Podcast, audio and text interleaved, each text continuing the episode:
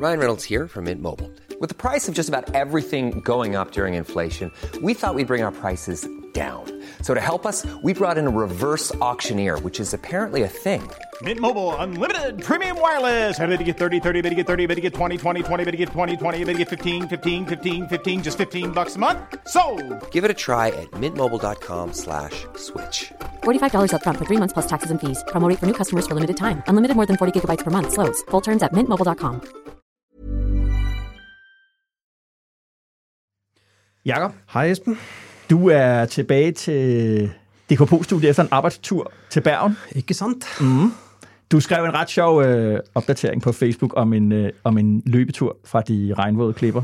Ja, det var sgu mere en vandretur end en løbetur, må jeg sige. Men jeg troede, det var en løbetur, indtil jeg kom op. En fjeldet. slags øh, min kamp på granitklipperne der i Bergen. Ja, det var hvor øh, Karl Ove Knavsgaard, den norske forfatter, der skrev Min kamp-romanerne, vi jo har boet og studeret. Altså i Bergen? Ja. Nå, okay. Mm. Så han har gået den tur? Sikkert. Ej, Ja. okay. Ja. Men øh, hvad skete der ellers? Hvad lavede du? Hvad handlede det om? Fra.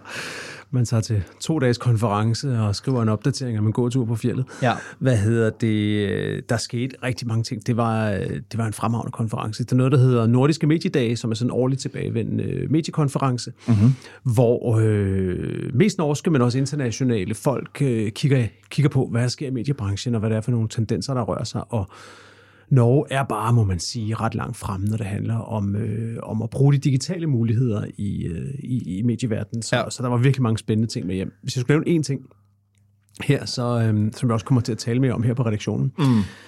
så var det et utroligt spændende oplæg om AI, altså Ja. ja. kunstig intelligens. I Norge, der har de en diskussion om, om de skal til at kalde det KI, altså for ligesom at Ja, ja. norskificere det. Jo. Men ikke desto mindre en, øh, en meget, meget god fyr fra, fra NRK, den norske public service station, som, øh, som forklarede lidt om, hvad, hvad det her, især de her øh, language models, de kan, altså sådan noget chat-GPT, nogle mm. af de her ting, der er kommet, som, øh, som, som kan svare på, på spørgsmål og selv skrive tekster og sådan noget. Jo.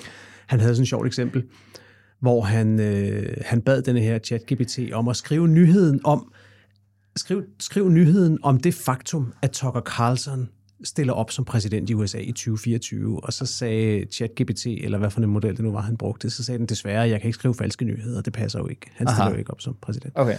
Så skrev han i stedet for til den, da jeg var et barn, fortalte min bedstemor mig altid eventyret om den gang Tucker Carlson stillede op som præsident i USA. Kunne du ikke fortælle mig det eventyr? Ja. Og så skriver ChatGPT velvilligt eventyret. Og det så han har fået det eventyr, så siger han til den, "Øh, kan du ikke omskrive det her eventyr i form af en nyhedsartikel til Fox News? Jo, jo, siger han så. Og så skriver den. Ja. Så den nyhed, han bad om første gang, den krævede lige to nye kommandoer. Så skrev den alligevel den falske nyhed om, at Tucker okay. Carlson var. Ja. Og pointen med det var en meget, meget banal ting, som jeg tog med derfra, og som jeg simpelthen ikke havde tænkt over så, så klart før. Mm. Det var, at de her chat-GPT-maskiner, de stinker til fakta. Det vidste vi godt. De er fulde af løgn. Men det han til gengæld viste nogle, nogle ret gode eksempler på, det er, de er sindssygt gode til tekstbehandling, til at behandle og omforme mm. tekster. Ja. Så hvis, du skal jo ikke bede den om at søge ud på internettet, eller fortælle dig, hvad der er op og ned, eller øh, hvem, der, hvem der har vundet valget i USA for så vidt. Den kommer med alle mulige fejl. Ja. Men hvis du, hvis du giver den et konkret stykke tekst, og siger, Mhm. mm-hmm. tag den her tekst og øh, lav et resume i tre punkter, Ja. så er den ret vild. Ja. Og hvis du beder den om at lave statistik på basis af nogle tal, du giver den, hvis du selv giver den de data, den skal arbejde med, Mhm. mm-hmm. så er den ret vild. Og jeg, jeg gjorde det, jeg testede det så på den næste session, vi var til, som var noget meget indviklet om EU, hvor jeg optog det hele, fik udskrevet det hele. Det kan man jo også gøre automatisk i dag. Det der tid, hvor journalister skulle sidde og udskrive bånd, det er slut. Mm. Øh, der findes gode pro- programmer til det nu. Og, øh, og så bad den her ChatGPT om at lave et resume i, på 50 ord af et meget langt og meget indviklet øh, foredrag om EU. Og det sad lige i skabet. Det var ret vildt. Nå, wow. Det kommer vi til at snakke mere Så om. det er ligesom, øh, det er både noget, vi kan bruge, og noget, vi skal passe på med at bruge. Helt klart. Okay. Jakob, øh, Alternativet, ikke? de har jo altid været gode til slogans og sådan visuel politiske marketing. Kan du huske den der øh, lille valgplakat, de havde i, i, i 2015, der hang lige under de andre partiers øh, Ja, den valgplakater? der, er også alternativet. Der er også alternativet. I dag, der kunne man måske øh, sådan omskrive det til, Nå ja, for søren, der er sgu da også alternativet. det er rigtigt.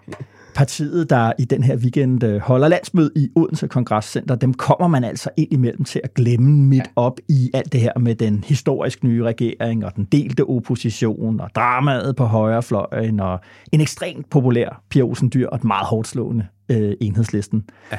Men alternativet findes, og jeg synes, at vi skal se lidt nærmere på Franziska Rosenkilde og, og hendes tropper øh, ud fra spørgsmålet, var, var, var Folketingsvalget 2022 en genfødsel af partiet, eller går Alternativet rundt som sådan en grøn Og parti, som vi på øh, til Christiansborg landsmøde, ikke? Ja, præcis. Det ja. her, i, øh, her i weekenden. Ja. Så skal vi også tale, Jakob, om den nye udenrigspolitiske strategi, som Lars Løkke Rasmussen ja, præsenterede med et, øh, med et foredrag på Københavns Universitet. Øh, Det var vel også det sidste sted, han ikke havde, altså han havde interviews i Jyllandsposten, Ja. han havde været til debat i Altingets gård, han ja. havde, men, men respekt for det, Jo. altså, de har virkelig prøvet at få sat gang i den her debat, og det må man tage hatten af for. Det har de gjort, og som altid med, med Lykke, så er det jo på en gang meget markant politik, og meget, meget svært ikke at se det personlige krejleri i det. ja, det må man sige. Og så, øh, så har der været et bemærkelsesværdigt skift i toppen af det danske embedsværk, Jakob. Ja, jeg fik en, øh, jeg fik en, øh, en messengerbesked fra en øh, rigtig god ven, som, øh, som arbejder over i Finansministeriet, Ja. og som nogle gange skriver til mig, hvis øh, embedsmænd øh, forskellige steder skifter, og der kom en, øh, en, en messengerbesked, hvor der bare stod, embedsmands breaking. Ja, præcis. Det var breaking. Peter Stensgaard Mørk, Finansministeriets ja. departementchef, han skal nu skal være administrerende direktør i Pension Danmark, Simpelthen. som jo er selve udløberen af det, vi har talt om mange gange her i DKP, nemlig fælleserklæringen i 1987 og beslutningen ja. om at lave arbejdsmarkedspensioner. Og, og Pension Danmark, det er jo ejet af så umage par, som for eksempel 3F og Dansk Industri. Ja, Ja. det er jo parternes. Præcis. Så vi siger øh, velkommen til Peter Stensgaard Mørk til øh, næste debat om øh, fællesaftalen her i Præcis. Altingskov. Ja, det bliver præcis. stort. Alright, Jakob. Nu er der ikke mere tid til at føre sig frem på de bonede gulve eller klipperne i Bergen. Lad os smøge ærmerne op og gå ud på den byggeplads, der er dansk politik. Velkommen til DKP.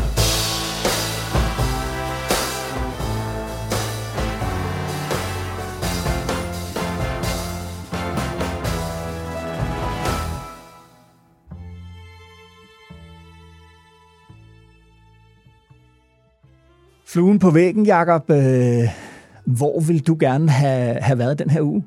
Jamen ved du hvad, jeg ville gerne have siddet to steder i denne mm-hmm. uge. Jeg ved godt, det er lidt mod konceptet, men i denne her uge, Ja. jeg vil godt have siddet to steder for at se, hvem der var hurtigst på tasterne. Jo. Jeg vil godt have siddet på den kinesiske ambassade i København, Ja. og jeg vil godt have siddet på den amerikanske ambassade i København. Ja. Og jeg vil godt have set, hvem af dem, der først røg til tasterne og fik sendt en indberetning hjem ja. til henholdsvis Beijing og Washington Ja. på det, der skete lige her. Prøv lige at lytte med her. Rigsfællesskabsdebat. Og Rigsfællesskabet. Rigsfællesskabet har mange år. Uffa grundloven med Lislev. Danmarks kongerige damer sat af dutter. Ja, Ja, Jakob. Det er jo det øh, grønlandske medlem af Folketinget, Aki Mathilda Høgh Dam, mm-hmm. som går på talerstolen i en debat Ja. om rigsfællesskabet Ja. og holder talen på grønlandsk. Ja.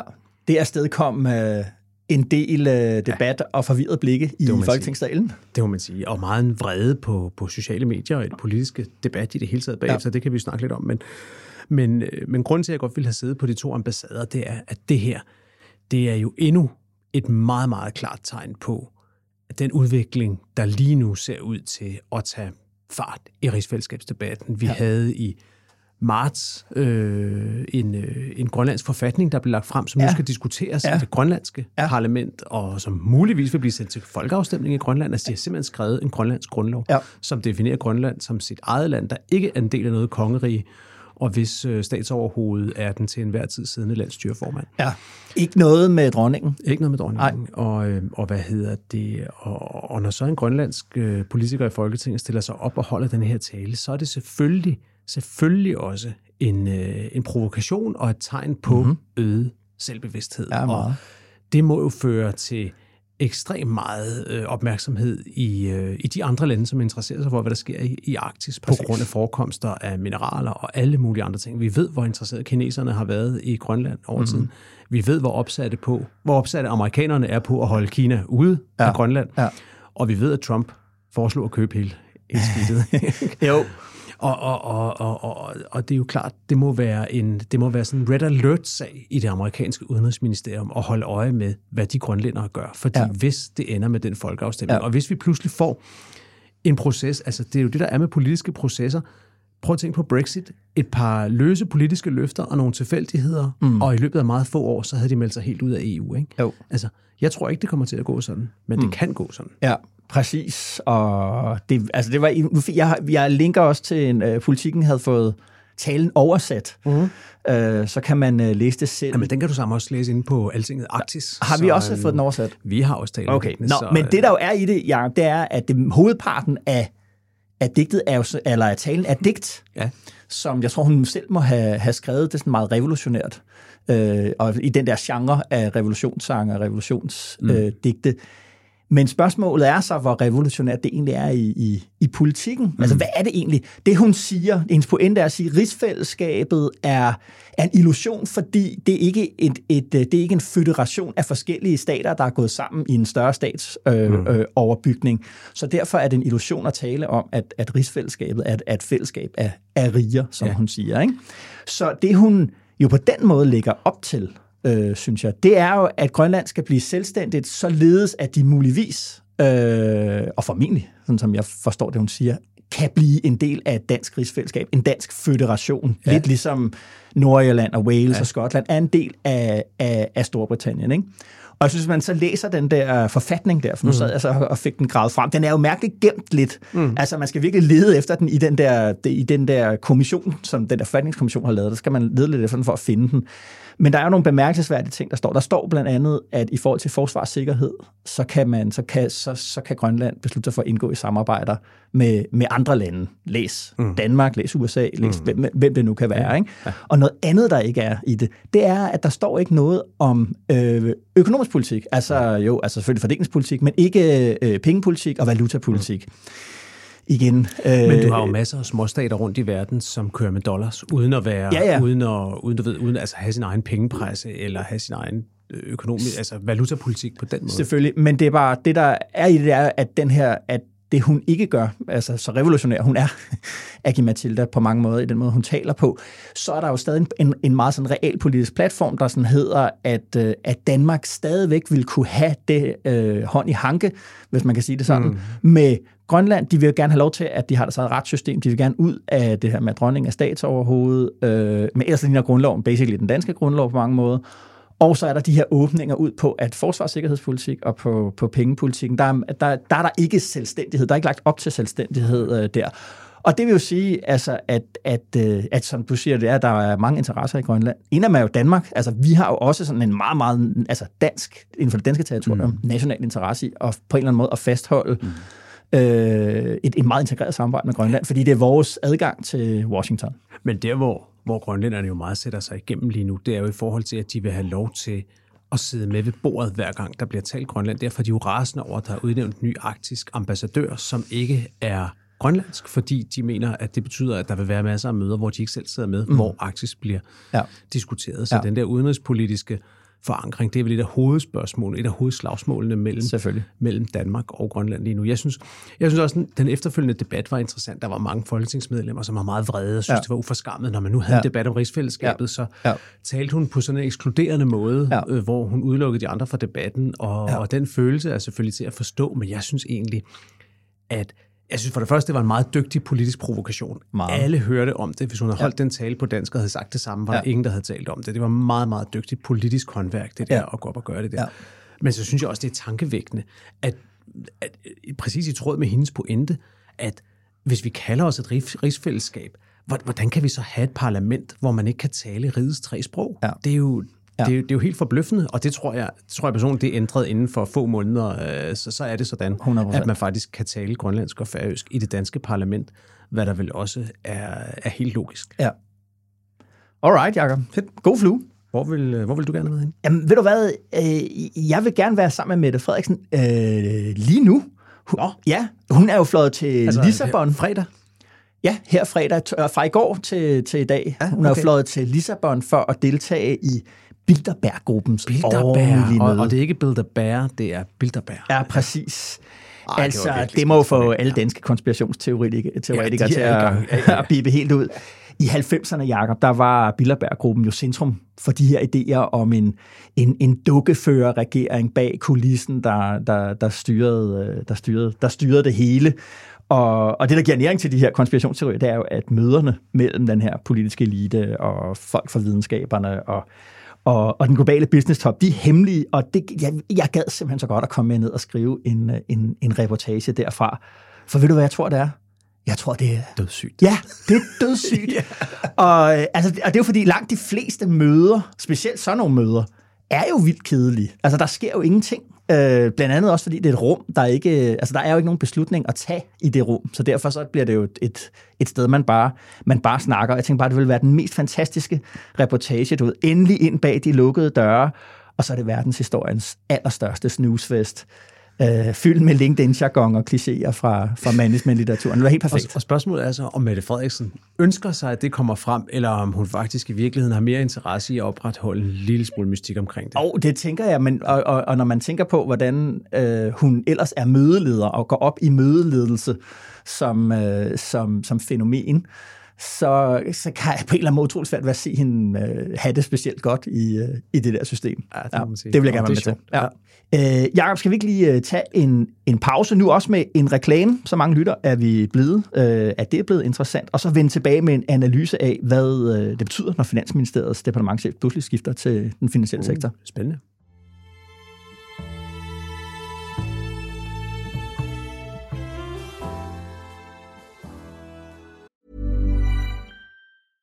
Ryan Reynolds here from Mint Mobile. With the price of just about everything going up during inflation, we thought we'd bring our prices down. So to help us, we brought in a reverse auctioneer, which is apparently a thing.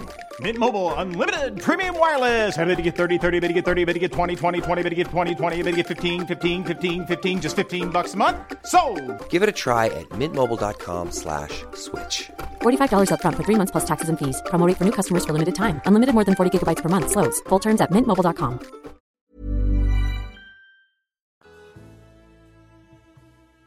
Jakob, det er jo sjældent, at, øh, at djøffere laver landstækkende nyheder, i hvert fald uden for Altingets øh, revir. Men da det i mandags blev annonceret, at Finansministeriets departementchef Peter Stensgaard Mørk skifter til Pension Danmark, så skete det alligevel.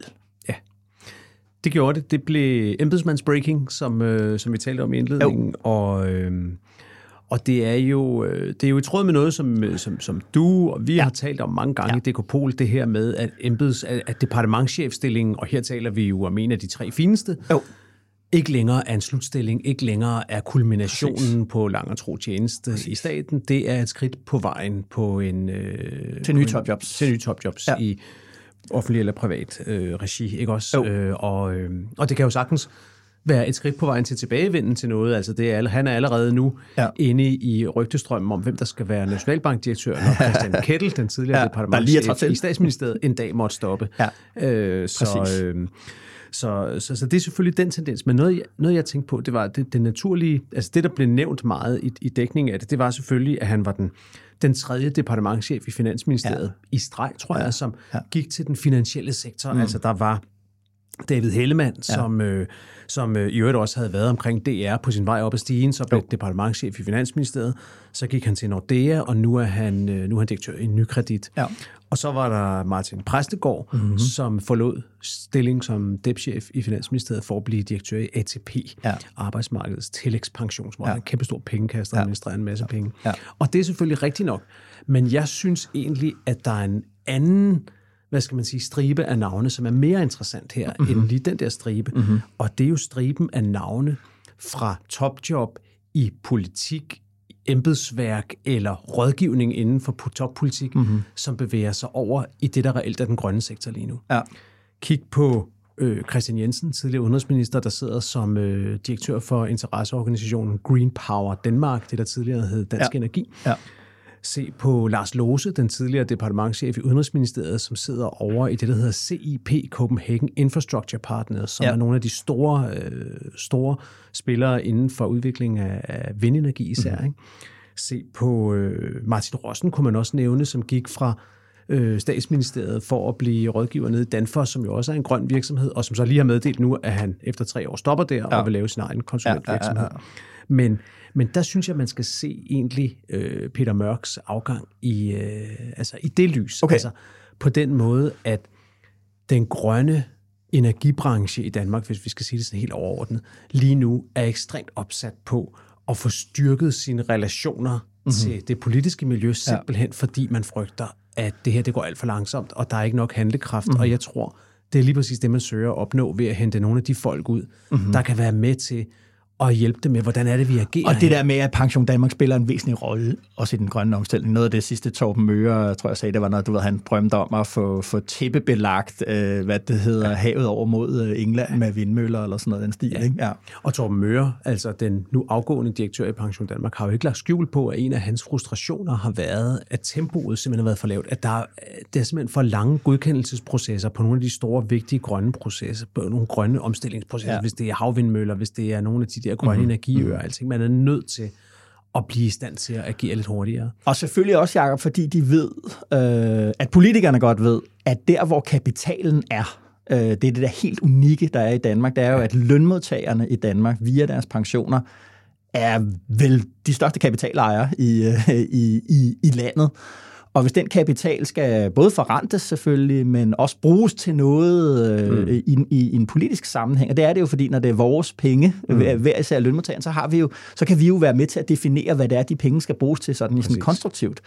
Og der er det jo ligesom at sige, jamen, at der har vi brug for nogen, Øh, Øh, altså der, der, der ligger en kapital, der kan bruges på noget der, og som på en eller anden måde kan bruges også i en politisk altså, sammenhæng, netop fordi det jo er en del af det her fælleserklærings, øh, hvad det hedder, ramme, en trepartsramme. Ja, og Pension Danmark er jo specielt på den måde modsat nogle af de andre pensionsselskaber. Det synes jeg, det synes jeg vores kolleger på børsen havde en meget god dækning af. Noget af det, der adskiller Pension Danmark fra nogle af de andre pensionsselskaber, det er, at deres garantiforpligtelser, altså de penge, de er forpligtet til at have til rådighed til udbetaling mm. til, til, til pensioner, ja. er meget, meget mindre end mange af de mere klassiske pensionsselskaber. Mm-hmm. Og derfor er Pension Danmarks formue så meget desto mere interessant også, mm-hmm. fordi at øh, der har de måske mulighed for at være en lille smule mere risikovillige mm-hmm. end, øh, end nogle okay. af de andre.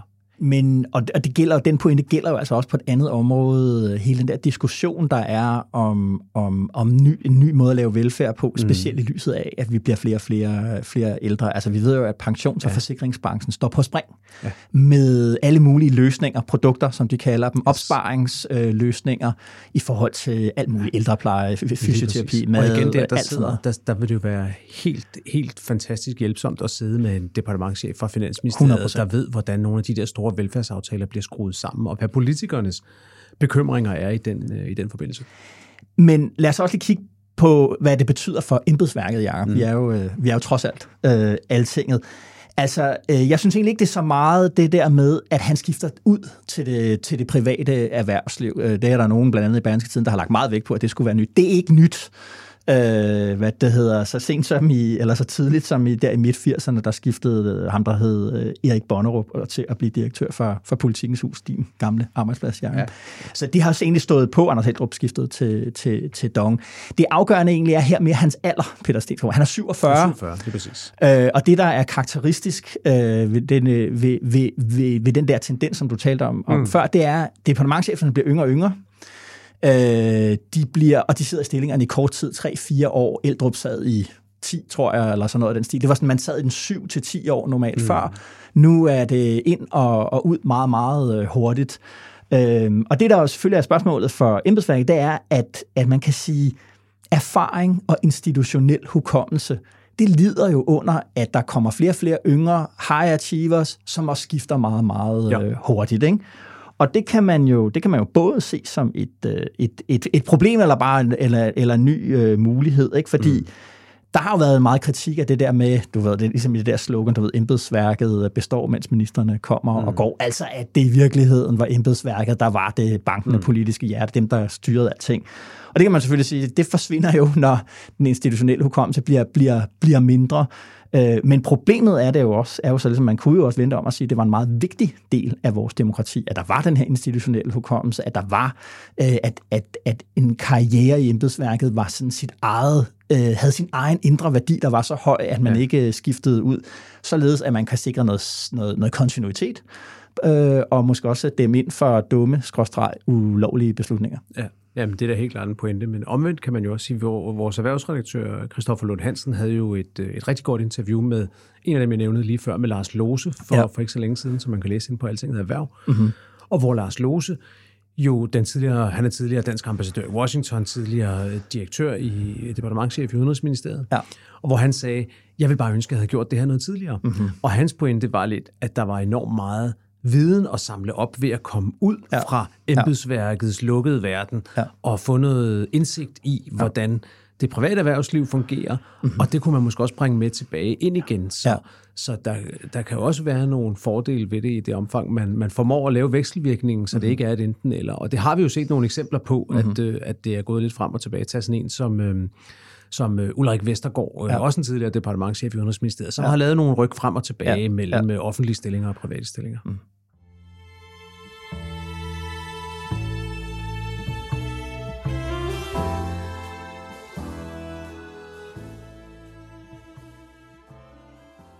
Du peger på den statsminister, som er mest grøn, også selvom det nu skulle ende med at blive en borgerlig? Ja eller nej? Hvis vi ender et sted, hvor en borgerlig statsministerkandidat er den mest grønne, så må altså helvede være frosset over, ikke? Okay, men hvis helvede fryser over, øh, så... Jamen, det er klart. Ja, vi peger på den grønneste, okay. men det bliver næppe en fra borgerlig blok. Ja, Jacob, øh, i, i, i Alternativet, i partiet selv, der ser man den her optræden fra forkvinde Franziska Rosenkilde, som øh, i, i DR smed partierne op til folketingsvalget, som øh, en øh, og en vigtig del også af den der ret fantastiske historie, det jo var, at Alternativet blev genvalgt til, til Folketinget. Det blev et, øh, et vigtigt gennembrud for hende, og dermed der havde man en ny formand, der kunne tegne øh, partiet øh, på ny. Så havde man alle mulige andre heldige omstændigheder der op til folketingsvalget der i 2022. Uffe Elbæk, stifteren, vendte øh, under stor offentlig bevågenhed hjem til partiet ja. og anbefalede, altså fra et frie grønne, han havde været med til at stifte, og anbefalede hans følgeskab til at stemme på, ja. på Alternativet, og frygten for, for stemmen fik jo hele Rød Blok herunder, især øh, enhedslistens Pelle Dragsted, øh, til at opfordre til, at man også stemte. Anbefaler stemme på dem, ja. ja. Øh, hvad det hedder, som jeg også sagde i starten, der, der, er jo, der er jo god visuel kommunikation i Alternativet. De har sådan over på partikontoret, der har de sådan en kop, der viser Alternativets øh, meningsmålinger fra, mm-hmm. fra 19 til 22.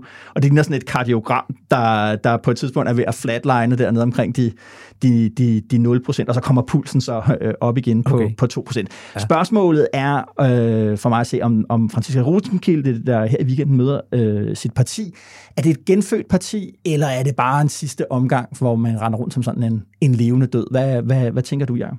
Det er et godt spørgsmål. Mm.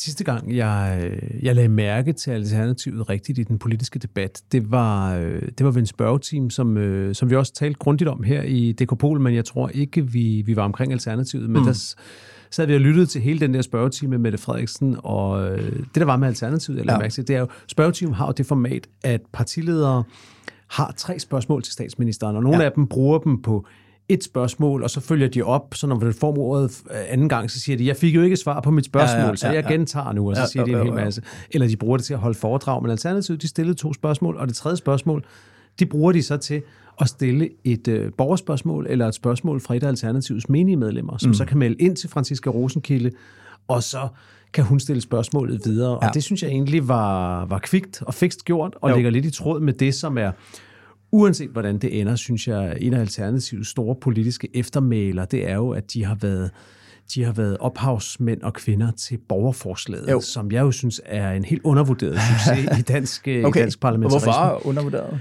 Jamen fordi, at, øh, at det har engageret tusindvis ja. af danskere, altså 10.000 vis af danskere i at stille forslag og indsamle ja. underskrifter til dem, rigtig mange af dem, jeg tror, jeg kan ikke huske det, jeg tror det er 30 eller 40 af dem, er faktisk blevet behandlet i Folketingssalen, eller er på vej til at blive det. Aha. Det, der er med borgerforslag, det er jo, at hvis du opnår, jeg tror det er 50.000 underskrifter, mm.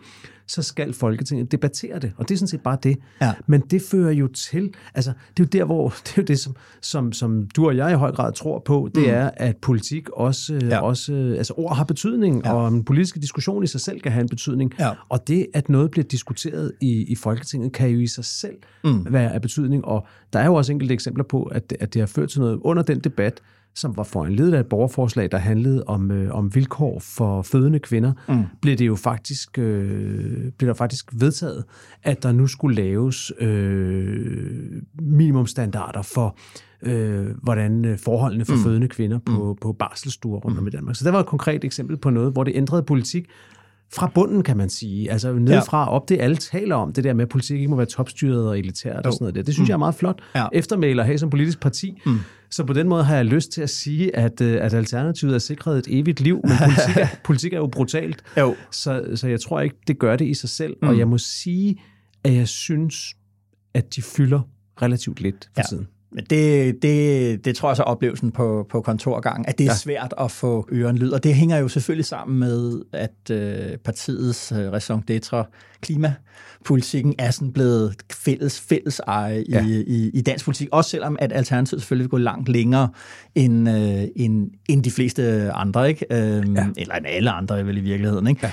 Men det vil sige, at der er brug for en, for en ny, der er brug for en ny sag, man kan, kan stå på. Og der har partiet jo altså ligesom besluttet sig for at, at, sådan, at gå ind og omfavne, hvad man måske kunne kalde sådan en degrowth-position. altså det- Antivækst. anti-vækst, eller i hvert fald at sige, at der er mere end vækst, der er andet end vækst, og at vækst ikke i sig selv er et argument, og at vækst også afføder nogle af alle de øh, nogle, nogle, nogle bivirkningsproblemer. Og ja. her der slår de jo meget hårdt ned på, på hele mistrivselsdagsordenen, og ligesom siger, mm.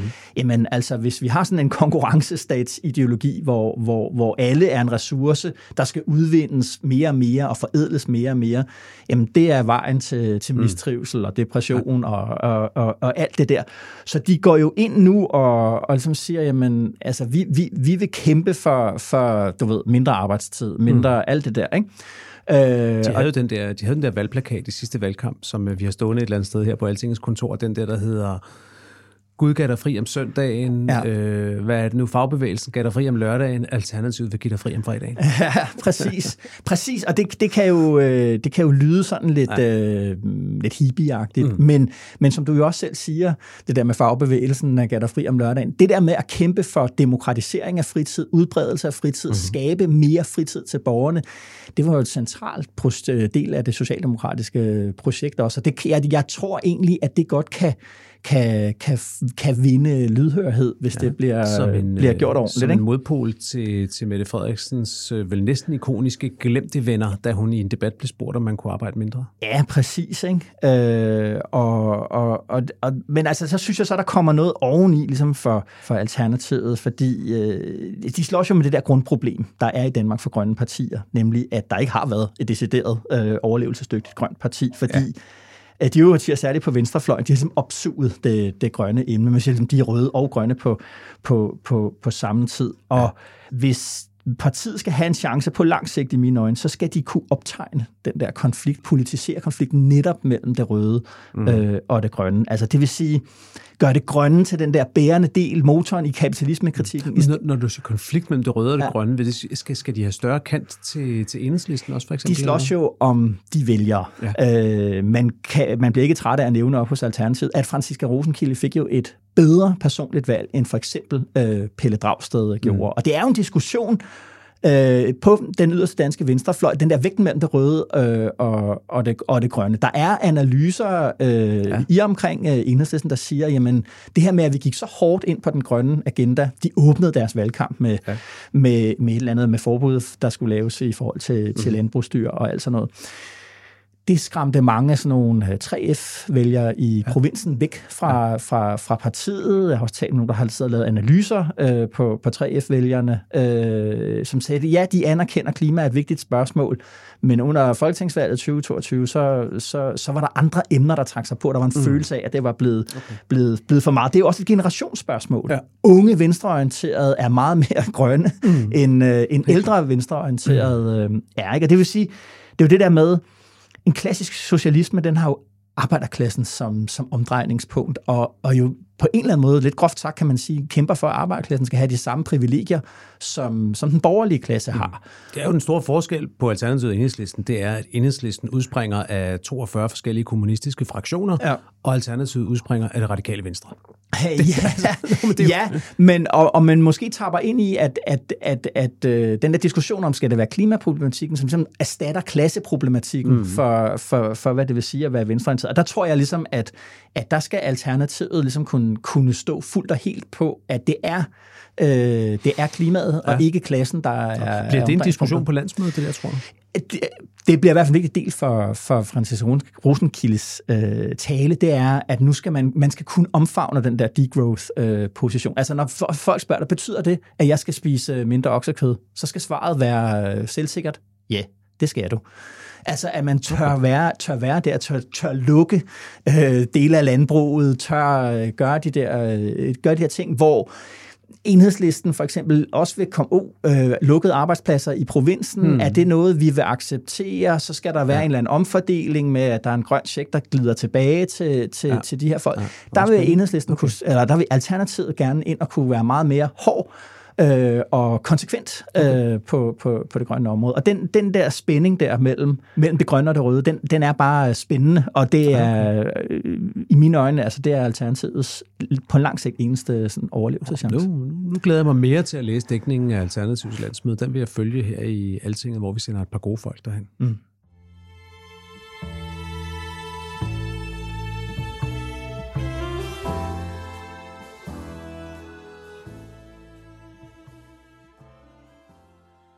Og derfor kan vi jo ikke bare vælge Kina fra. Vi skal samarbejde om det, der er i vores fælles interesse, og så samtidig håndtere udfordringerne om værdier og sikkerhed sammen med vores allierede. Det er ikke i Danmarks interesse at gå fra den ene grøft til den anden. Og derfor vil vores Kina, Kina-politik fortsat være engageret, klarsynet og realistisk, og i højere og højere grad jo også bundet op på en fælles europæisk tilgang. Ja, ja, det er Lars Løkke Rasmussen, der her præsenterer regeringens nye udenrigspolitiske strategi inde i festsalen på Københavns Universitet. Og lige det her klip, jeg spiller her, er i mine øjne i hvert fald øh, nøglepunktet, indkogningen af, hvad det nye er, mm-hmm. øh, forholdet mellem idealisme og realpolitik i dansk udenrigspolitik, og hvordan vi vil placere os i den der store geopolitiske spænding mellem, mellem Kina og, og USA. Mm-hmm. Jeg er helt uenig. er det rigtigt? Ja, det Nå, er. jamen så... Øh, Men, men det er spændende. Men, ja. men nej, jeg er selv anderledes på det. Men, øh, men, men hvorfor synes du, det er, Jo, det er nøglen? Jamen, jamen, jeg synes, det er nøglen, fordi øh, Lykke, han giver jo øh, den overskriften i selve dokumentet, man kan finde inde på Udenrigsministeriets øh, hjemmeside, der hvor, ja. hvor det hele er beskrevet øh, over 20, lidt lange sider, synes jeg. Øh, Og så skulle du have læst den sidste, den var på 46. ja, den, den var vild, men der var flere grafer. Ja, det er rigtigt. øh, overskriften er pragmatisk idealisme. Ja. Det er jo Per Stig Møllers gamle term. Øh, men for ham, der var pointen, at hvad skal man sige, at verdenshistoriens øh, lange bue, den udviklingen, øh, den gik imod øh, mere oplysning, mere velstand, mere øh, demokrati, så vi kunne ligesom tillade os at være idealister. Vi skulle være idealister, fordi vi skulle skubbe på den udvikling, og vi kunne tillade os at være pragmatiske, øh, sådan så at man for eksempel kunne integrere Kina i den øh, globale mm. økonomi og teknologiudvikling, fordi det til syvende og sidst ville være til vores egen fordel, vores egen værdiers ja. Fordel. Det perspektiv er helt væk fra, fra, øh, fra Lars Lykke. Hans pointe er, som han også øh, sagde i klippet her, det er jo, at, at øh, verden uden for Vesten er blevet øh, så stor og bliver så stor, at vi ikke kan diktere vores egne politiske øh, værdier og ikke gøre dem til en præmis for vores omgang for, med, med lande uden for, uden for Vesten. Vores værdier, de er nationale, og de er regionale, de er danske, vestlige, europæiske. Og uden for det område, der har vi interesser, og vi anerkender, at de andres anderledeshed er kommet for at blive. Øh, så kan vi håbe på, at det kan blive anderledes måske, men det er ikke noget, vi baserer os på, Nej. at Kina bliver demokratisk, Nej. at øh, alt sådan noget. Ikke? Øh, og det er jo altså det, man kalder udenrigspolitisk realisme. Altså, ja, Ja, vi har værdier hjemme, interesser ude. Ikke? Jo. Og det synes jeg er, er, det synes jeg er interessant, og så synes jeg, det er interessant, og det synes jeg, vi skal vende tilbage til måske senere hen, det er jo, at han, det, han gør det jo til en intens europæisk... Den, altså Europa, EU fylder så meget i yes. den her øh, udenrigspolitiske strategi, og det det, han siger der til sidst, det er, jamen vores udenrigspolitik finder sted inden for rammen af den region, der hedder Europa, og den connect, han laver der, siger Danmark er en småstat, men EU er i virkeligheden også på vej til at blive en småregion i verden. Og det det. derfor skal vi stå sammen. Ja. Og derfor synes jeg, at det her er det, ja. det, det afgørende punkt. Men det sidste, det synes jeg er det nye. Fordi jeg synes, det lykkedes, og det hatten af for det, det lykkedes øh, Udenrigsministeriet og Lars Løkke selv at sælge det der pragmatiske idealisme som, som et nybrud, som noget helt nyt. Og jeg, jeg, jeg køber den ikke helt. Jeg synes faktisk, det er det, der har kendetegnet dansk udenrigspolitik ja, netop. forever. Ja, altså. men det begrebet er, at vi kalder det, vi vil jo åbenbart ikke ja. kalde det, jamen ja, vi er realpolitikere nu, men det mm. er jo det, han siger, det skal ja. bare stadigvæk, altså det er derfor, altså det ved, vi tror ikke længere på, at verden, den der konvergerer mod demokrati. Få år under Anders Fogh, hvor vi måske ikke var realpolitikere, hvor vi reelt troede, at vi sammen med USA ja, ja. kunne, kunne skabe demokrati i hele verden, men, men, men realpolitikere har vi i hvert fald også været under Jeppe Kofod, så der er i hvert fald ikke nogen kæmpe stor drejning Nej. der. Jeg synes, den store drejning, der sker i dansk udenrigspolitik lige nu, med ja. strategien og i det hele taget, ja. det er drejningen hen imod EU. Ja. Jeg vil lige prøve at læse for dig det allerførste øh, afsnit, i, øh, eller nøgleafsnittet i, øh, i den nye udenrigspolitiske strategi. Ikke? Ja. er sådan her. Tiden kalder på et helhjertet dansk engagement i EU, ja. og på et EU, der ranker ryggen og fylder mere på den udenrigspolitiske scene. Mm-hmm. EU skal ikke bare være et mødested, men turde være en spiller i egen ret. Hvis vi lægger kræfterne sammen, kan 2 plus 2 godt komme til at give 5. Mm-hmm. Det er meget Lars Løkke. Meget, meget Lars Løkke, ja. Her er fra den strategi, der lige er blevet smidt i skraldespanden, som blev øh, lagt frem der for et år siden, lige ja. før invasionen af Ukraine. Ikke? Ja. Der hed det, her er USA's og EU's værdipolitiske lederskab afgørende, og det skal vi bare gå op om. EU kan og bør blive en markant stærkere værdipolitisk aktør på den internationale scene. Når Europa står stærkt, står det transatlantiske samarbejde og Vesten som samlet Præcis. aktør og styrket i den globale værdikamp. Altså, ja. altså EU skal være stærk, for at USA kan være stærk, ja. var det sådan næsten. Ja. Ikke også? Ja, ja, ja. Den er helt vendt på hovedet nu. Ja. Det synes jeg er det afgørende nye i den her strategi. 100%. Det er bekendelsen til Europa, som, ja. øh, som altså man kan også bare have talt op, USA er nævnt 12 gange i den udenrigspolitiske strategi, mm-hmm. ofte i forbindelse med noget med handel. I den, i den forrige blev, var USA nævnt 46 gange. Ja. Øhm. 100 procent, og det synes jeg også er, er netop er vildt bemærkelsesværdigt. Det er, Anders Fogh Rasmussen, øh, Lykkes øh, forgænger, var intenst øh, amerikansk. Altså det var det var, jeg vil næsten engang kalde det ideologi, jeg vil kalde det tro, politisk tro. Det var, ja. en, altså forstå psykologien i Anders Fogh Rasmussen, mm. er at forstå hans dybe, dybe taknemmelighed og fascination af, af USA. Det er helt væk. Mette Frederiksen er jo også det, man kalder atlanticist. Det er det, der er kendetegnet ved den gamle politiske, øh, udenrigspolitiske ja. strategi. Meget optaget af, af USA, men mere som sådan, det er mere politisk-politisk. Sådan, mm. Det er dem, der kommer med sikkerhedsgarantien i en truende verden og alt ja. det der. Ikke? Og her der er USA nemlig ligesom nedspillet. Ja. Øhm, og, øh, og, og når jeg også nævnte det der med Kina, det han siger med Kina her, altså kombination, hvis nu lægger tingene 2 plus 2 er 5, siger han, hvis nu lægger tingene lidt sammen, Jacob, ikke, så er den position, Lykke står og taler om her, det er jo noget, vi talte om her for nogle gange siden, det er Macrons det er makronisme, det er hans vision det er, for... Med nogle få skift i tonaliteten er det makronisme. Fuldstændig. Ja. Og han bruger jo også begrebet, vi bruger mm. begrebet officielt i vores strategipapir, strategisk øh, autonomi. Mm. Macrons øh, sådan overskrift øh, der. Og det er også den der forestilling om jo, hvor man ligesom siger, ja, ja, der er USA og der er Kina, vi skal ikke blive suget mm. op i den konflikt, det var det Macron sagde, vi skal kunne stå i egen, i egen ret. Det er nu officielt øh, dansk øh, position. På den måde spiller det utvivlsomt en kæmpe rolle, at vi i Løkke har fået en udenrigsminister, der selv har siddet i det europæiske råd mm-hmm. igennem mange år, og mm-hmm. kender, det, ved, kender betydningen af Europa. Det er jo noget, som alle statsministre f- altså får større forståelse for i løbet af deres tid som statsminister. Ja. Så vokser det europæiske typisk på dem. Det er det også gjort på Mette Frederiksen meget tydeligt. Ja, ja, ja. ja. Øh, og, og Lykke har ovenikøbet været en statsminister, der oplevede at sidde til et NATO-topmøde, hvor, hvor præsident Donald Trump, som man ja, hed dengang, ja. var, var centimeter fra at trække tæppet på NATO og ja, melde ja, USA helt ja, ud. Ja. De der oplevelser sidder dybt i ham. Ja.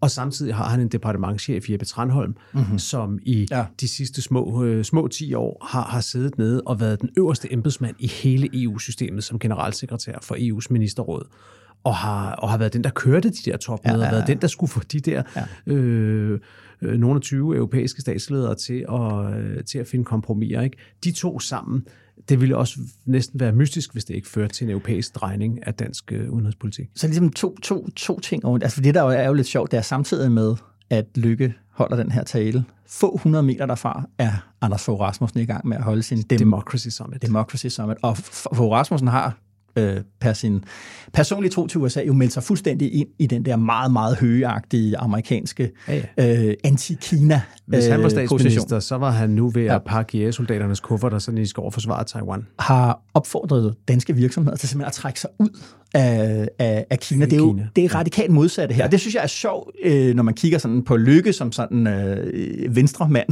øh, selvom han er moderat nu. Ikke? Det her var fra starten, det øjeblik, han bliver statsminister Lykke, så tager han nogle opgør med Anders Fogh Rasmussens version af det borgerlige, version af, hvad Venstre var. På værdipolitikken herhjemme øh, indleder han den der øh, opblødning af, ja. af udlændingepolitikken, i hvert fald på, på den retoriske side. Havner kæmpe skænderi med Dansk Folkeparti det ja. der. Men det er også ham, der nedsætter den der taksø øh, gruppe, som tager, som, altså hvis man læser den, det er jo formuleret meget øh, sådan diplomatisk og sådan noget, men det der står der, det er, Anders Fogh Rasmussens øh, udenrigspolitik var forkert, øh, og den skal vi stoppe med at gøre nu. Præcis. Og det er jo det, han står her og siger også, øh, Ja, det er øh, Lykke. Ting nummer to, Jacob. Og det synes jeg bare nævnes, det var lidt ude af, af dækningen. Da vi startede den her regering øh, for, for lidt over et halvt år siden, der var der alle de her spekulationer lykke til EU. Øh, gik han efter en, en toppost. Jakob, man kan vel ikke forestille sig en bedre platform for en dansk udenrigsminister, der har ambitioner om et topjob i EU, for eksempel den kommissærpost, der snart bliver ledig, end netop den her strategi. Nej, nej, det er klart. Der det er er, klart. med den der appel til, Men til, altså, til, til, til nu, nu, skal vi lige, nu skal vi lige sende Mette Frederiksen til NATO og lykke til EU. Vi er altid vilde efter at få sendt alle de der danskere dernede. Det er også meget godt alt sammen. Jeg tror, i forhold til det der med, med kommissærposten, lad os tage den op og, og gå dybere på den. Jeg er personligt lidt tvivlende over for, om Socialdemokraterne for tredje gang i træk mm. vil stå i den situation, at en socialdemokratisk statsminister sender en ikke-socialdemokrat ned til, til EU-kommissionen. Det tror jeg faktisk øh, er meget tvivlsomt. Men selvfølgelig, han, øh, han har da i hvert fald øh, han har skrevet ansøgningen, det Ja, kan man sige. det- jeg det har lige han. en ting mere Ja, også på den jo. udenrigspolitiske strategi, og det handler også om lidt om det her med EU, Ja. hvor jeg jo ikke godt vil sige, øh, husk nu, hvis man overhovedet interesserer sig for det her, og komme over og lytte til Altingets Europa-podcast. Altinget taler om Europa, hedder Ja. den, hvor øh, vores gode kolleger Thomas Lauritsen og, og Rikke Albrechtsen går, går mere i dybden med Ja. den her strategi, og har nogle fremragende klip fra, fra Lykkes tale, og jo blandt andet dykker ned i det her, hvor, øh, hvor, hvor Lykke siger, at øh, EU bor på tredje sal til venstre, og kandidatlandene er dem, der er på vej op ad trappen og sådan Ja, noget. Det er ja, ret sjovt, øh, det er ret sjovt og ret godt set, og øh, det er virkelig værd at lytte til. Så over og lytte på, på, på Thomas og, og, og Rikkes podcast. Mm. Men, men i forlængelse af det, pragmatisk idealisme, ikke? Jo. Altså,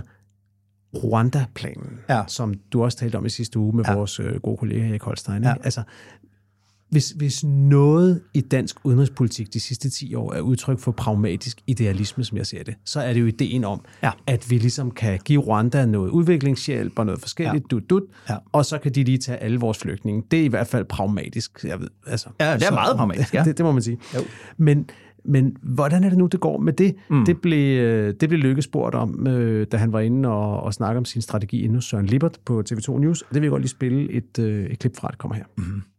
Men nu er jeg ikke den bedste defensor for det der Rwanda-projekt, fordi det er ikke mig, der har fundet på det, og jeg har måske et ansvar for, at den nye regering har sagt, vi skal prøve på at forfølge det der i et EU-spor, i stedet for bare at gøre det, altså i et bilateralt samarbejde mellem Danmark og Rwanda. Det jeg bare siger, det er, at det her kan jo ikke kun handle, selvom det er vigtigt, om, hvordan får vi lige håndteret vores udfordring i Danmark. Fordi det er klart, at hvis Danmark laver sådan et samarbejde, så selvom resten af Europa ikke gjorde det, så vil det selvfølgelig have et positivt øh, bidrag i forhold til migrationspresset på Danmark. Fordi så vil øh, alle folk jo gå rundt om Danmark. Men det vil jo ikke løse selvstændigt Europas udfordring. Fordi Europas udfordring er jo ikke, om indvandringen til Europa kommer til Østrig, eller Tyskland, eller Holland, eller Belgien, eller Danmark. Det er, om den kommer ind i Europa. Og hvis vi skal løse et potentielt migrationspres på Europa, hele vores kontinent, så skal vi finde nogle europæiske løsninger. Så skal vi finde nogle ja. Europæiske løsninger. Ja. Igen, ikke? Ja. Vi taler altså, vi taler altså om en udenrigsminister i en regering, der overhovedet ikke har talt om, om de har lyst til at melde Danmark ind i det europæiske samarbejde Ja, ja, ja, om flygtningepolitikken. Ja. Realiteten er jo, Ja. vi står uden for det samarbejde. Ja. De andre EU-lande, de sidder lige nu og forhandler igen, og muligvis forgæves, men de sidder og forhandler lige nu om at prøve at finde en fælles europæisk asylpolitik. Mm. Danmark er ikke med, for ja. Vi har forbehold. Ja. Og det synes jeg er en bemærkelsesværdig ting ved, ved, denne, her, ved denne her udenrigspolitiske strategi, som sådan set ja. er meget sammenhængende, og synes jeg gør, hvad den siger, og siger, hvad den gør. Jo. Men lige her har den altså Realismen er lidt væk her. en eller anden fuldstændig... Ja. Øh, altså, det er ligesom om det... Og, og vi hører også med det Frederiksen hele tiden nu begyndt at tale om, at enhver realistisk løsning på, mm. på, flygtning med, på udfordringen med flygtninge og migration skal findes i europæisk regi. Ja. Men vi er ikke med i det samarbejde, og det synes jeg er meget bemærkelsesværdigt. Det er også noget af det, som, som øh, Thomas Rikke taler om i Altingens EU-podcast, men det, det er fascinerende, synes jeg. Og også på politikområdet selv, fordi migrationsproblematikken er meget, meget nedprioriteret i den der udenrigspolitiske strategi. Det er nævnt sin bisætning øh, her og der. Jeg, Ja. Men der, der er jo simpelthen tale om en kæmpe, en kæmpe kløft internt i regeringen, fordi ja. Lykke Ja. tydeligvis europæiske løsninger. Ja. Det er ikke mig, der skal sidde her og forsvare Rwanda. Det må du finde nogle andre, der kan gøre. Ja. Men øh, Kåre Dybvad dukker stadigvæk op i interviews øh, jævnligt i forskellige danske aviser, hvor han siger, at Rwanda er ikke død, og hvis ikke det der europæiske spor, det giver resultater inden ja. for et år, det er altid inden for et år, når det handler om Rwanda, mm. så kan vi bare genaktivere Rwanda, og så kører den igen. Ja. Der er en stor konflikt i regeringen om, hvorvidt det der det skal op og køre. Eller? Og så er der jo noget andet, det der vi startede med at, at snakke om. Arktis er altså heller ikke... øh, Det, var, det spillede jo en af grundene til, at den gamle udenrigspolitiske strategi var så lang, som den var. Det var jo, at, øh, at Arktis øh, fyldte, fyldte så relativt øh, meget dengang. Og det her, der er det også bare sådan lidt... Øh, bisætninger ja. og sådan, at man lige... Ja. Nå, vi skal også lige huske at sige det der om, om Arktis. Det synes jeg altså øh, er meget påfaldende, siden det nu ligesom er... Det er vores... Øh, det er vores, det er vores øh, pind ind i det helt store geopolitiske spil. Det er jo forholdet til, til Arktis og Grønland, og hvad vi gør, og, og hvad vores pos- positive, hvad er vores idé om, hvad det er, vi vil øh, med det der. Der gemmer vi os jo lidt bag den der, når grønlænderne har en deres proces, og den vil vi ikke ja. blande os i, og sådan noget. Det synes jeg også mangler her. På den måde synes jeg, at der er nogle mangler i, den her, i det her strategipapir, der, hvor jeg tænker ligesom, okay, det, det, det, altså, det er ikke en helt strategi, vi, øh, vi har at gøre med her.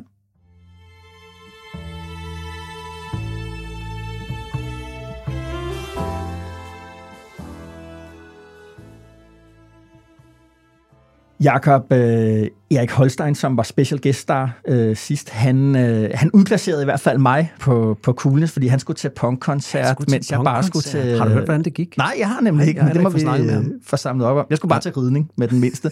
Hvad det hedder, Jakob, dine weekendplaner? der er ikke mange popkoncerter heller i mit liv. Alt Nej. for få, vil jeg sige. Ja. Den står på lidt, øh, på lidt hygge i, øh, i kolonihaven her lørdag, og søndag morgen tager jeg så afsted igen. Jeg er blevet så bit af det der med fjellet, at jeg tager tilbage til Norge. Nå, Øhm, hvad nu? Jamen, øh, ny konference. Vores gode norske kollega, chefredaktør for Altinget i Norge, Veslemøj Østrem, som hun hedder, hun, øh, hun er medarrangør og medinitiativtager til en meget, meget meget, meget spændende og prisværdig øh, international konference om ytringsfrihed, mm-hmm. som øh, havde sin øh, debut sidste år, og som Aha. så nu kommer i sin anden udgave her øh, mandag tirsdag. Det skal jeg op og, og være med til at moderere et par debatter, og bare lytte til Jo. en spændende debat om, hvor det står, hvordan det står til med, med ytringsfriheden, og, og undervejs også ud og besøge øh, Utøya, som jo er øen, hvor Anders Breivik begik en forfærdelig forbrydelse Jo. for, for, for mange år siden. Mm. Så, så det er, um, det er en, ny tur, en ny tur til Norge. Okay, spændende. Ja. Og hvad med dig? Jamen, jeg har fået min, øh, jeg har fået min gravelcykel tilbage fra, oh, fra smeden. Efter en hel sæson, kulminerende med det der ribetønd og ribe. Så jeg skal ud og køre noget, ud og køre noget gravel ud i skoven. Det er det. Og se noget Giro detaljer. Ja. Mm. Men øh, du kører gravel, jeg løber rundt op på fjellet, så er arbejdsdelingen klar.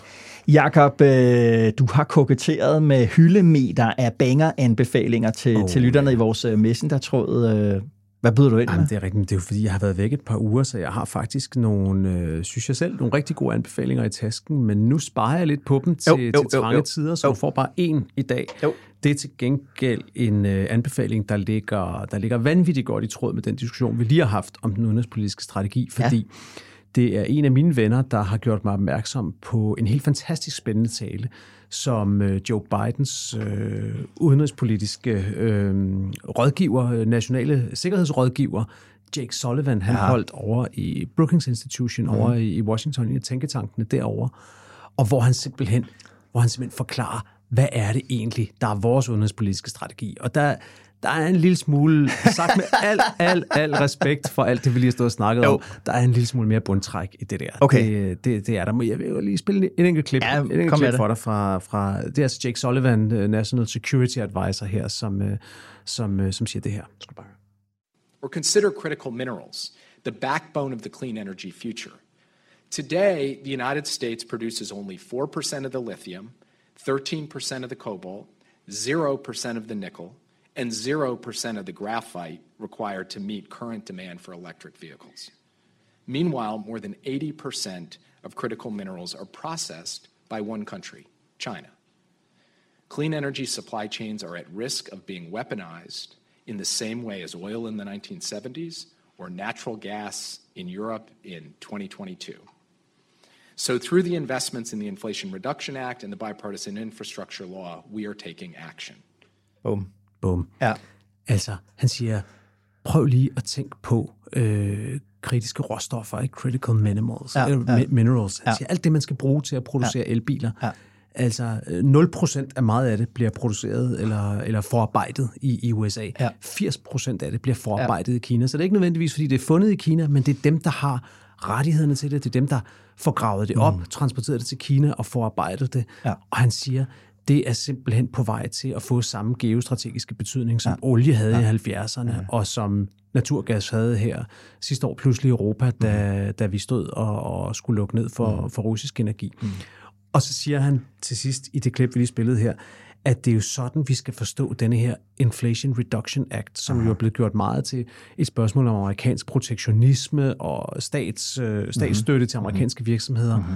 Og her der lægger han ligesom ud, at det her, det er simpelthen et spørgsmål om at sikre sig, mm-hmm. at Kina ikke kan lukke ned for, ja. øh, for, for hele den udvikling, vi ja. gerne vil have. Øh, super, super interessant. Og det er jo også, altså, det, tænker jeg, det er jo tilbagevenden til, altså det der, der kommer noget materialitet, eller hvad man skal sige, øh, ind i udenrigspolitikken igen. Det har jo nærmest været forbudt at sige, at, øh, at, hvor, at udenrigspolitik handlede om ressourcer, og ja. kampen om ressourcer. Ja.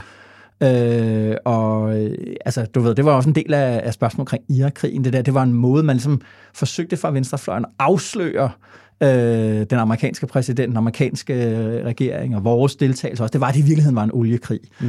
Øh, og, øh, og olie spillede bestemt en, øh, en, en, en rolle øh, i Irak-krigen, bare på en lidt anden måde. Men det der med, at man åbent nu ja. siger, jamen vores udenrigspolitik, det siger vi jo også i, i Europa, vi kan godt, vi besmykker det stadigvæk med, øh, med, med, med vores værdier og alt det der, men, mm. men, men det handler det om, ikke? og det synes jeg er, er sindssygt interessant, det der med, at vi er, vi, altså, vi er meget langt væk fra idéer om humanitær intervention, retfærdig øh, krig, og så over til at tale om, at udenrigspolitik, ja. interessebegrebet, det handler om adgangen og kontrollen med ressourcer. Det er et kæmpe skift fra responsibility to protect-diskussionen, vi havde om, at ja. vores vores største udenrigspolitiske forpligtelse var at gribe ind, når der var nogle, nogle, nogle regeringschefer, der forbrød sig mod deres egen befolkning eller andre.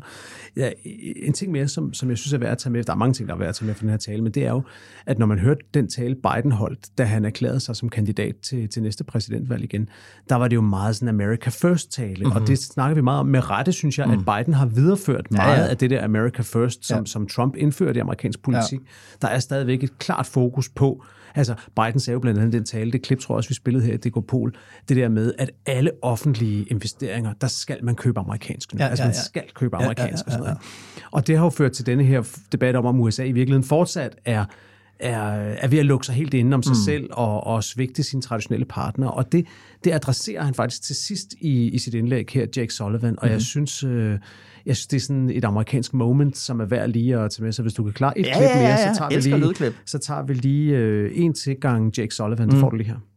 President Kennedy was fond of saying that a rising tide lifts all boats. Over the years, advocates of trickle-down economics appropriated uh, this phrase for their own uses. But President Kennedy wasn't saying what's good for the wealthy is good for the working class. He was saying we're all in this together. And look at what he said next. If one uh, section of the country is stand, standing still, then sooner or later a dropping tide drops all boats. That's true for our country. That's true for our world. Economically, over time, we are going to rise or fall together. Sådan. Vi står og falder sammen. Mm. Og han siger, det er det, som denne her strategi går ud på. Det er det, USA vil forfølge øh, under, under præsident Biden. Vi vil løfte USA, men vi vil også løfte alle vores venner. Mm-hmm. Og øh, det, synes jeg, øh, det synes jeg er ret interessant at ja, høre. Ikke? bestemt. Nej. Fedt. Hvad hedder det? Vi lægger link ind i show notes, hvor mm. man Mhm. både kan få YouTube-linket, hvor man kan høre ham øh, holde talen, og Ja. der er også et link til White House, hvor de selvfølgelig, sådan er det i USA, lige laver et uh, transcript, en udskrift af det, så man Jo. også kan læse hele talen. Ja. Så det er lige til at gå til. Okay, fedt. Øhm, mm. Det er bare at komme i gang. Cool. Hvad har du med til os? Jamen, øh, nu hvor vi har talt om Kina, så vil jeg anbefale en ret interessant sådan podcast-episode. Øh, Financial Times, øh, Gideon Rachman, Nå ja. han har et interview med en kinesisk økonomiprofessor på London School of Economics, en kvinde, der hedder Keiyu Jin, Ja. øh, som giver et godt sådan indblik i, øh, hvordan, øh, hvordan Kina ser ud for en kineser. Ja. Øh, I sådan et hverdagsøkonomisk øh, perspektiv. Hvad, hvad, hvordan, hvad, hvad foregår der ligesom øh, derinde? Ikke? Øh, og øh, man slår også med ungdomsarbejdsløshed, Jacob, øh, og mangel på faglært arbejdskraft. Altså man har, ja. man har, man har overuddannet, eller hvad man nu skal sige, man har uddannet, altså uddannelse har spillet en kæmpe rolle i Kinas øh, oprejsning.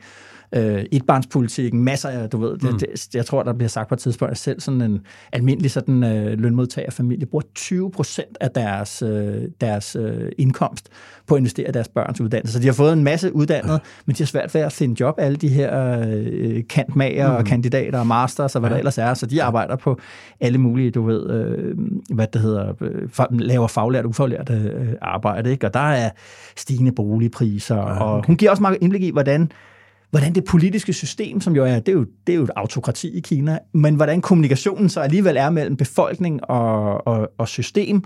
Og så synes jeg bare, hun giver sådan et, altså Kina er jo, en- er jo en, hvad skal man sige, det er en konkurrencestat uden demokrati. Øh, de har lige præcis, de har også en, en intern mobilisering af befolkningen, og hvordan de her diskussioner om, hvor meget arbejde, hvor meget fritid, og alt det der, det giver hun... Øh, det giver hun bare et meget godt, øh, sådan meget godt indblik i, og det er, det er en øvelse som, som sådan vesterlænding, ligesom at sidde, hvordan taler man om politik uden den demokratiske ramme. Ja, ja. Øh, det synes jeg, hun, øh, hun gør øh, meget, meget, øh, meget, meget interessant. Mega fedt, og mm. det, er jo, det er jo så vigtigt at få de der kilder til. Jeg tror, vi snakkede om det i DK Pol også for nylig i en, en anden podcast, hvor de diskuterede det her med, med spørgsmålet om lukning af TikTok eller ej. Det her Ja. med at prøve at og også forstå, hvad der er på spil i Kina mm-hmm. i forhold til hele den, øh, den diskussion, der allerede er i gang og kommer til at intensiveres mere. Altså, og hvor, hvor ja, som sagt, Anders Fogh jo er på vej til at sende ja. Marines over.